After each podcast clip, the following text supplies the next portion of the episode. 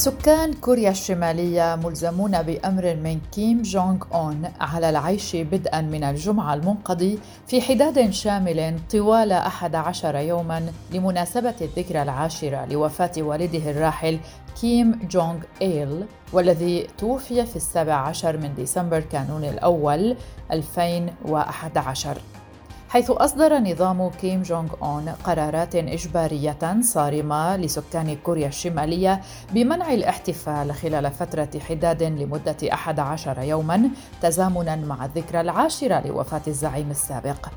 عن الزعيم الكوري الشمالي كيم جونغ أون وحكمه على الدولة الأكثر عزلة في العالم نتحدث اليوم في حلقة جديدة من بودكاست في 20 دقيقة. أهلا بكم معكم براء صليبي.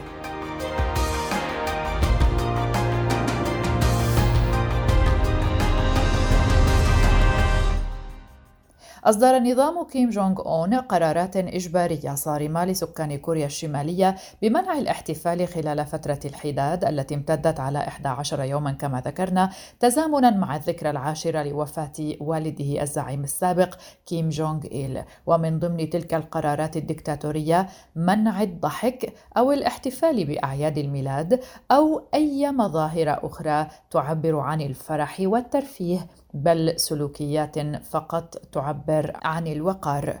وخلف كيم جونغ إيل والده المؤسس الوطني كيم إيل سونغ عندما توفي كيم الأكبر في عام 1994 وحكم البلاد حتى وفاته عام 2011 ثم خلفه ابنه الزعيم الحالي كيم جونغ أون.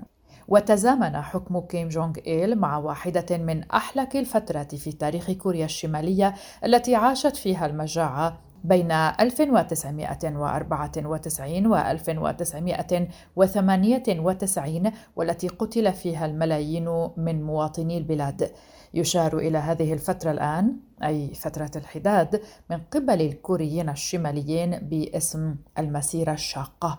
على الرغم من أن فترة الحداد تقام كل عام لكلا الزعيمين إلا أن فترة الحداد على كيم إيل سونغ تستمر أسبوعا واحدا فقط فيما كانت وفاة كيم جونغ إيل حديثة لذلك عادة ما تكون فترة الحداد عشرة أيام هذا العام أطول قليلا لأنه يصادف الذكرى العاشرة ويحظر على المواطنين إظهار أي شيء آخر غير الوقار على الملأ بينما تحتفل الدولة بحياته وبإنجازاته.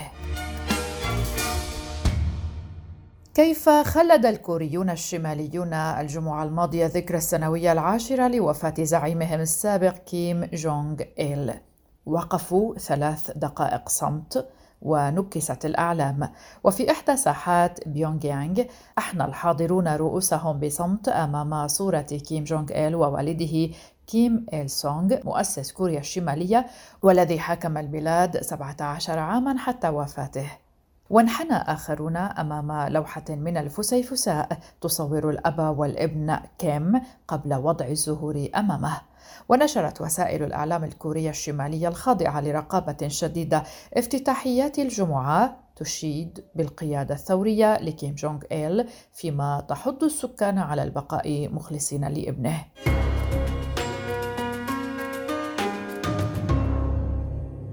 قال أحد سكان مدينة سينويغو الحدودية الشمالية الشرقية عبر نهر يالو من داندونغ الصينية قال لوسائل أعلام كوريا خلال فترة الحداد يجب ألا نشرب الكحول أو نضحك أو ننخرط في أنشطة ترفيهية كما أن شراء البقالة محظور أيضا في يوم الذكرى نفسه.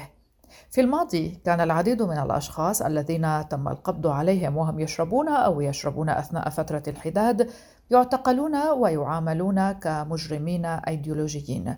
وقال نفس المصدر إنه ما اقتيدا بعيدا ولم يرهما أحد مرة أخرى.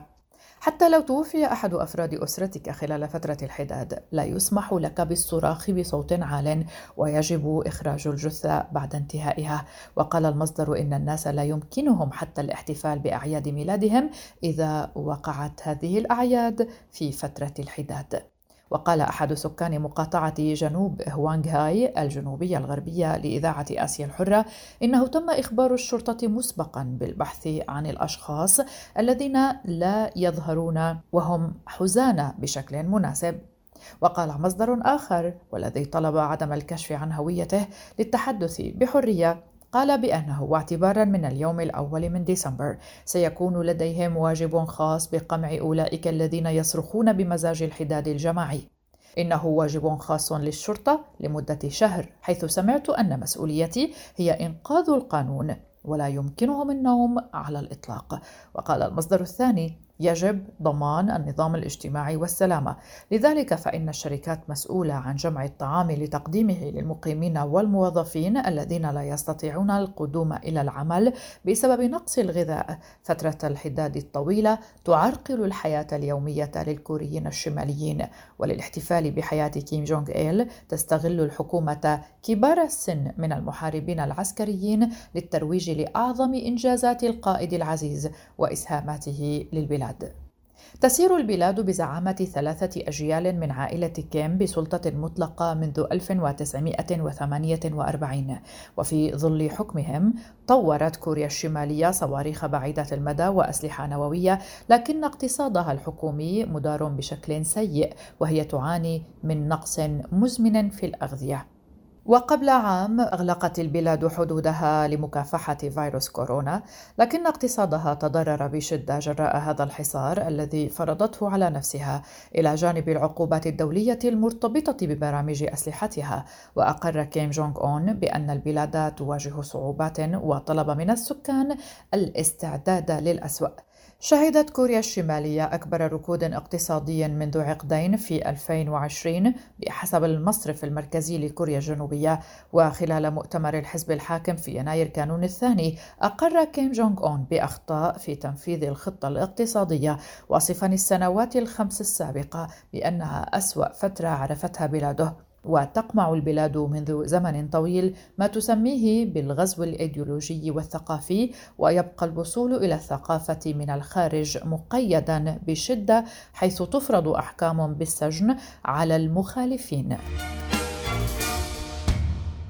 استعاد النظام رسميا السيطرة على التجارة الخارجية والأسواق المحلية بالكامل وأقرت بيونغ يانغ قانونا يعاقب الأشخاص الذين يملكون مقتنيات كورية جنوبية بالسجن لمدة 15 عاما. هيونغ بارك باحثة في مجموعة عمل العدالة الانتقالية تقول بأن كيم جونغ أون يقتل ويرهب شعبه. لنستمع إلى ما قالته النتائج التي توصلنا إليها لتقرير رسم الخرائط لعام 21 و2000 الذي نشرته مؤخرا مجموعة عمل العدالة الانتقالية ومقرها سيول في كوريا الجنوبية.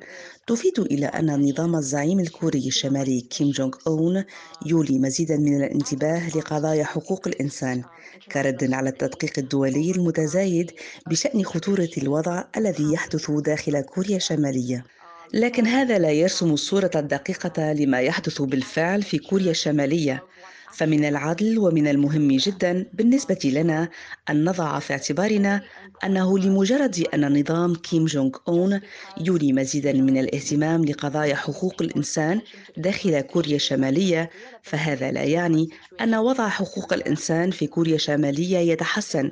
ففي الواقع تستمر أعمال القتل التي تقودها الدولة بطرق قد لا تكون مرئية للعامة كما كانت في الماضي.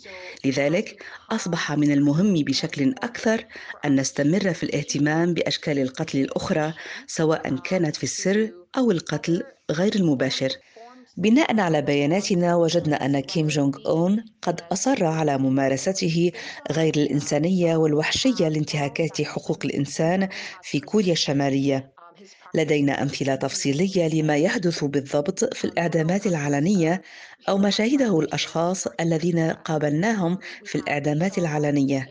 لكن ما كان واضحا للغاية بناء على نتائج بحثنا هو أن ممارسة العنف وتجريد الإنسان من الإنسانية لا تزال تحدث في ظل حكم كيم فبناء على أبحاثنا أن كيم يراقب وينتبه أكثر لتسرب المعلومات ولم يكتفي بالمراقبة فحسب بل أصبح في حالة تأهب متزايد لتدقيق المعلومات داخل وخارج البلاد على وجه التحديد لوسائل الإعلام الكورية الجنوبية. نعتقد أن النتائج التي توصلنا إليها تشير إلى أن السبب في ذلك هو الاطلاع على وسائل الإعلام الكورية الجنوبية داخل كوريا الشمالية. ومن المحتمل أن يهدد ذلك نظامه لأن أجندته كانت دائما فرض سيطرته على مواطنيه لكن الاطلاع على وسائل الإعلام يمكن أن يعيق ذلك ولهذا السبب كان يولي مزيدا من الانتباه ويضع قوانين صارمة في كوريا الشمالية مؤخرا لتقييد تدفق المعلومات المتعلقة به على وجه التحديد خاصة بمحتوى وسائل الإعلام في كوريا الجنوبية يستخدم كيم جونغ اون استراتيجيات مختلفة لغرس الخوف في المجتمع الكوري الشمالي من أجل الحفاظ على سيطرته وإحدى تلك الطرق هي الإعدام العلني من خلال تصوير وإظهار العملية للجمهور وإن عمليات الإعدام العلنية هي استراتيجية مقصودة من كيم جونغ أون تهدف لبث الرعب في نفوس الناس وإيصال رسالة لهم مفادها أن الإعدام هو مصير الأشخاص الذين لا يذعنون لأوامره وقراراته.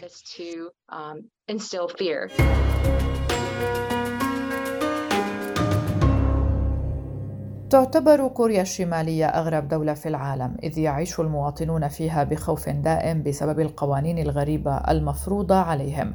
وفيما يلي بعض المحظورات والغرائب التي تجعل كوريا الشمالية بلد العجائب بامتياز.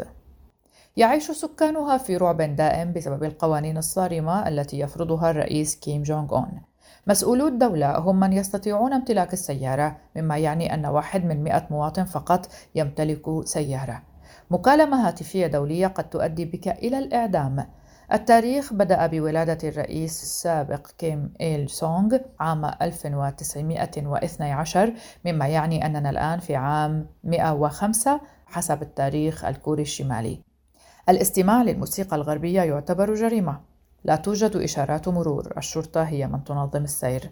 يمنع على المواطنين تسمية الدولة كوريا الشمالية. يجب استخدام جمهورية كوريا الديمقراطية الشعبية.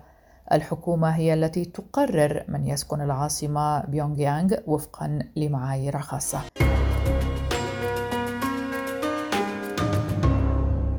بدأ كيم جونغ أون حينما تولى الرئاسة في كوريا الشمالية قبل عشر سنوات بدأ منفتحا على التأثير الأجنبي والإصلاح الاقتصادي لكن البلاد عادت سريعا إلى عزلتها. وعبر خلافة والده في 2011 وجد كيم الذي كان شغوفا برياضة كرة السلة ودرس في سويسرا وجد نفسه على رأس إحدى أكثر الدول انعزالا بالعالم. وفي البداية أظهر رغبة في تخفيف سيطرة الدولة على الاقتصاد. الاقتصاد وأغض نظره عن تطور السوق السوداء ومكنت هذه المبادرات الخاصة المتواضعة جدا مكنت البلاد من تسجيل أقوى نمو لها منذ 17 عاما في 2016 بحسب المصرف المركزي في كوريا الشمالية. وفي الوقت نفسه أقام كيم اتصالات مع سول وذهب إلى حد دعوة نجوم كوريين جنوبيين لتقديم حفلات في بيونغ يانغ وفي 2012 غنى فنانون من العاصمة الكورية الجنوبية أغنية My Way الشهيرة لفرانك سيناترا. وبعد ست سنوات قدم نجوم موسيقى كي بوب أغنية الفيلم الأمريكي روكي. ولكن ومنذ ذلك الحين أدت العقوبات الدولية التي فرضت على بلاده في 2017 بعد تجارب صاروخية وتجربة نووية أدت لإلحاق خسائر فادحة باقتصادها كما أدى إغلاق حدودها في يناير كانون الثاني 2020 للتصدي لفيروس كورونا إلى تفاقم الوضع. أما أسوأ فترة عرفتها البلاد ولمواجهة هذه الفترة عزز الزعيم الكوري الشمالي قبضته ودعا إلى التضامن الوطني بحسب محللين. وقال تروي ستانغارون مدير المعهد الاقتصادي الكوري فرض مزيد من الرقابة يشير إلى تراجع ثقة النظام. وأوضح ستانغارون في الأوقات الصعبة ينبغي للنظام تعزيز سيطرته لإعادة تأكيد سلطته.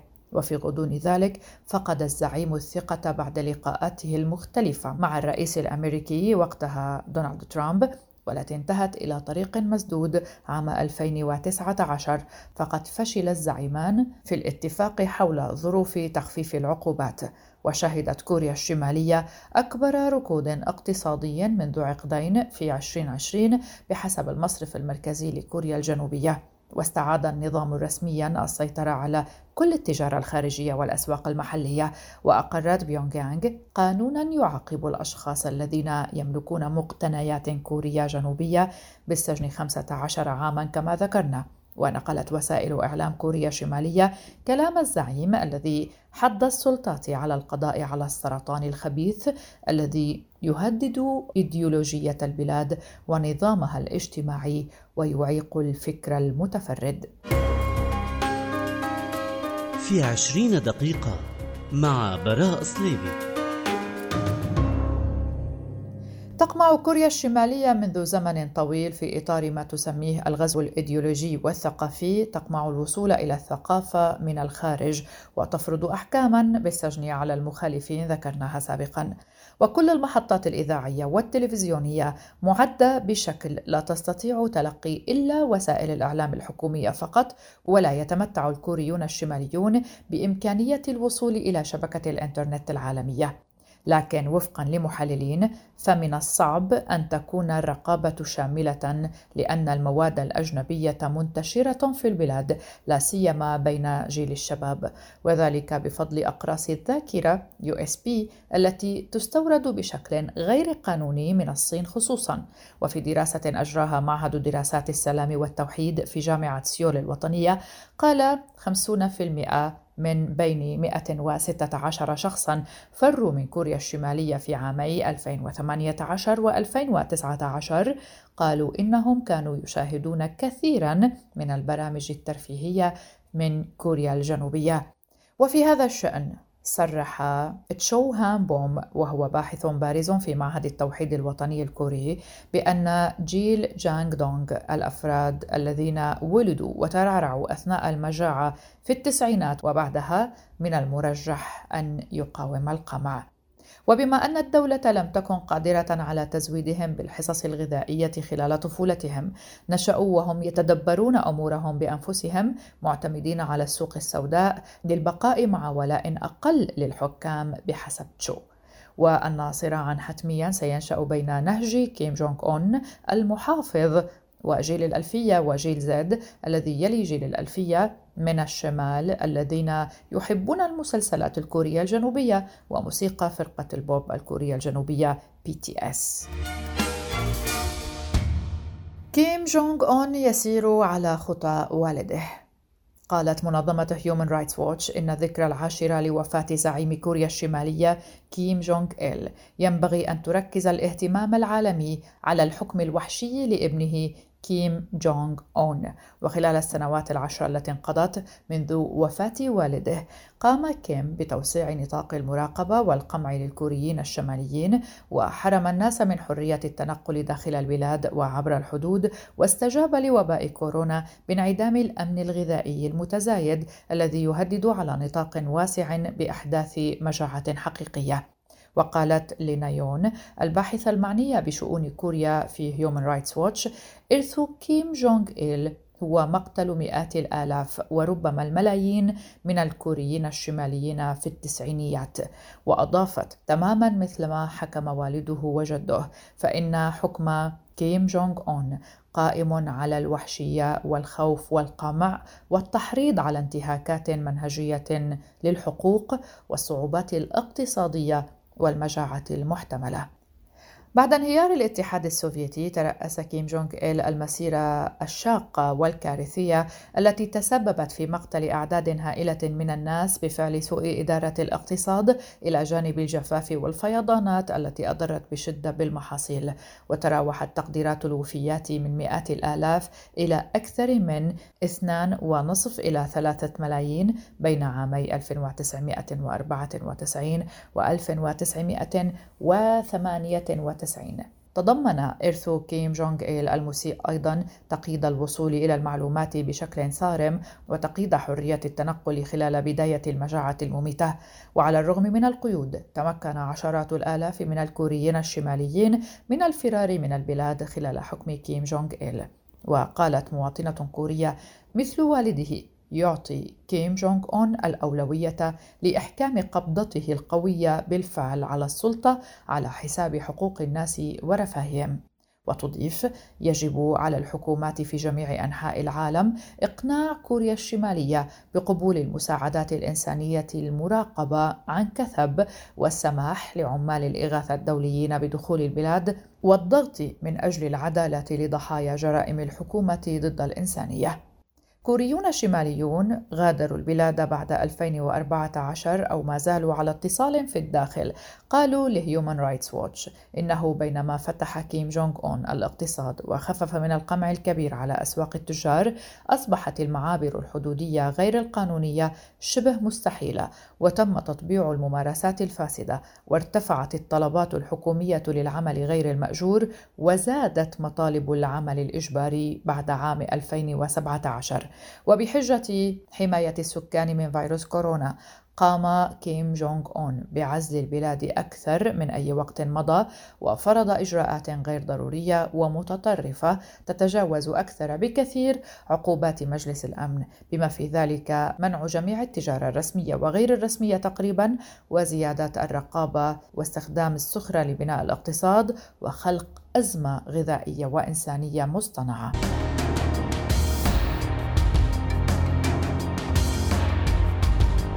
هذه حلقة اليوم من بودكاست في عشرين دقيقة. كنت معكم براء صليبي شكرا لكم لطيب الاستماع. إلى اللقاء.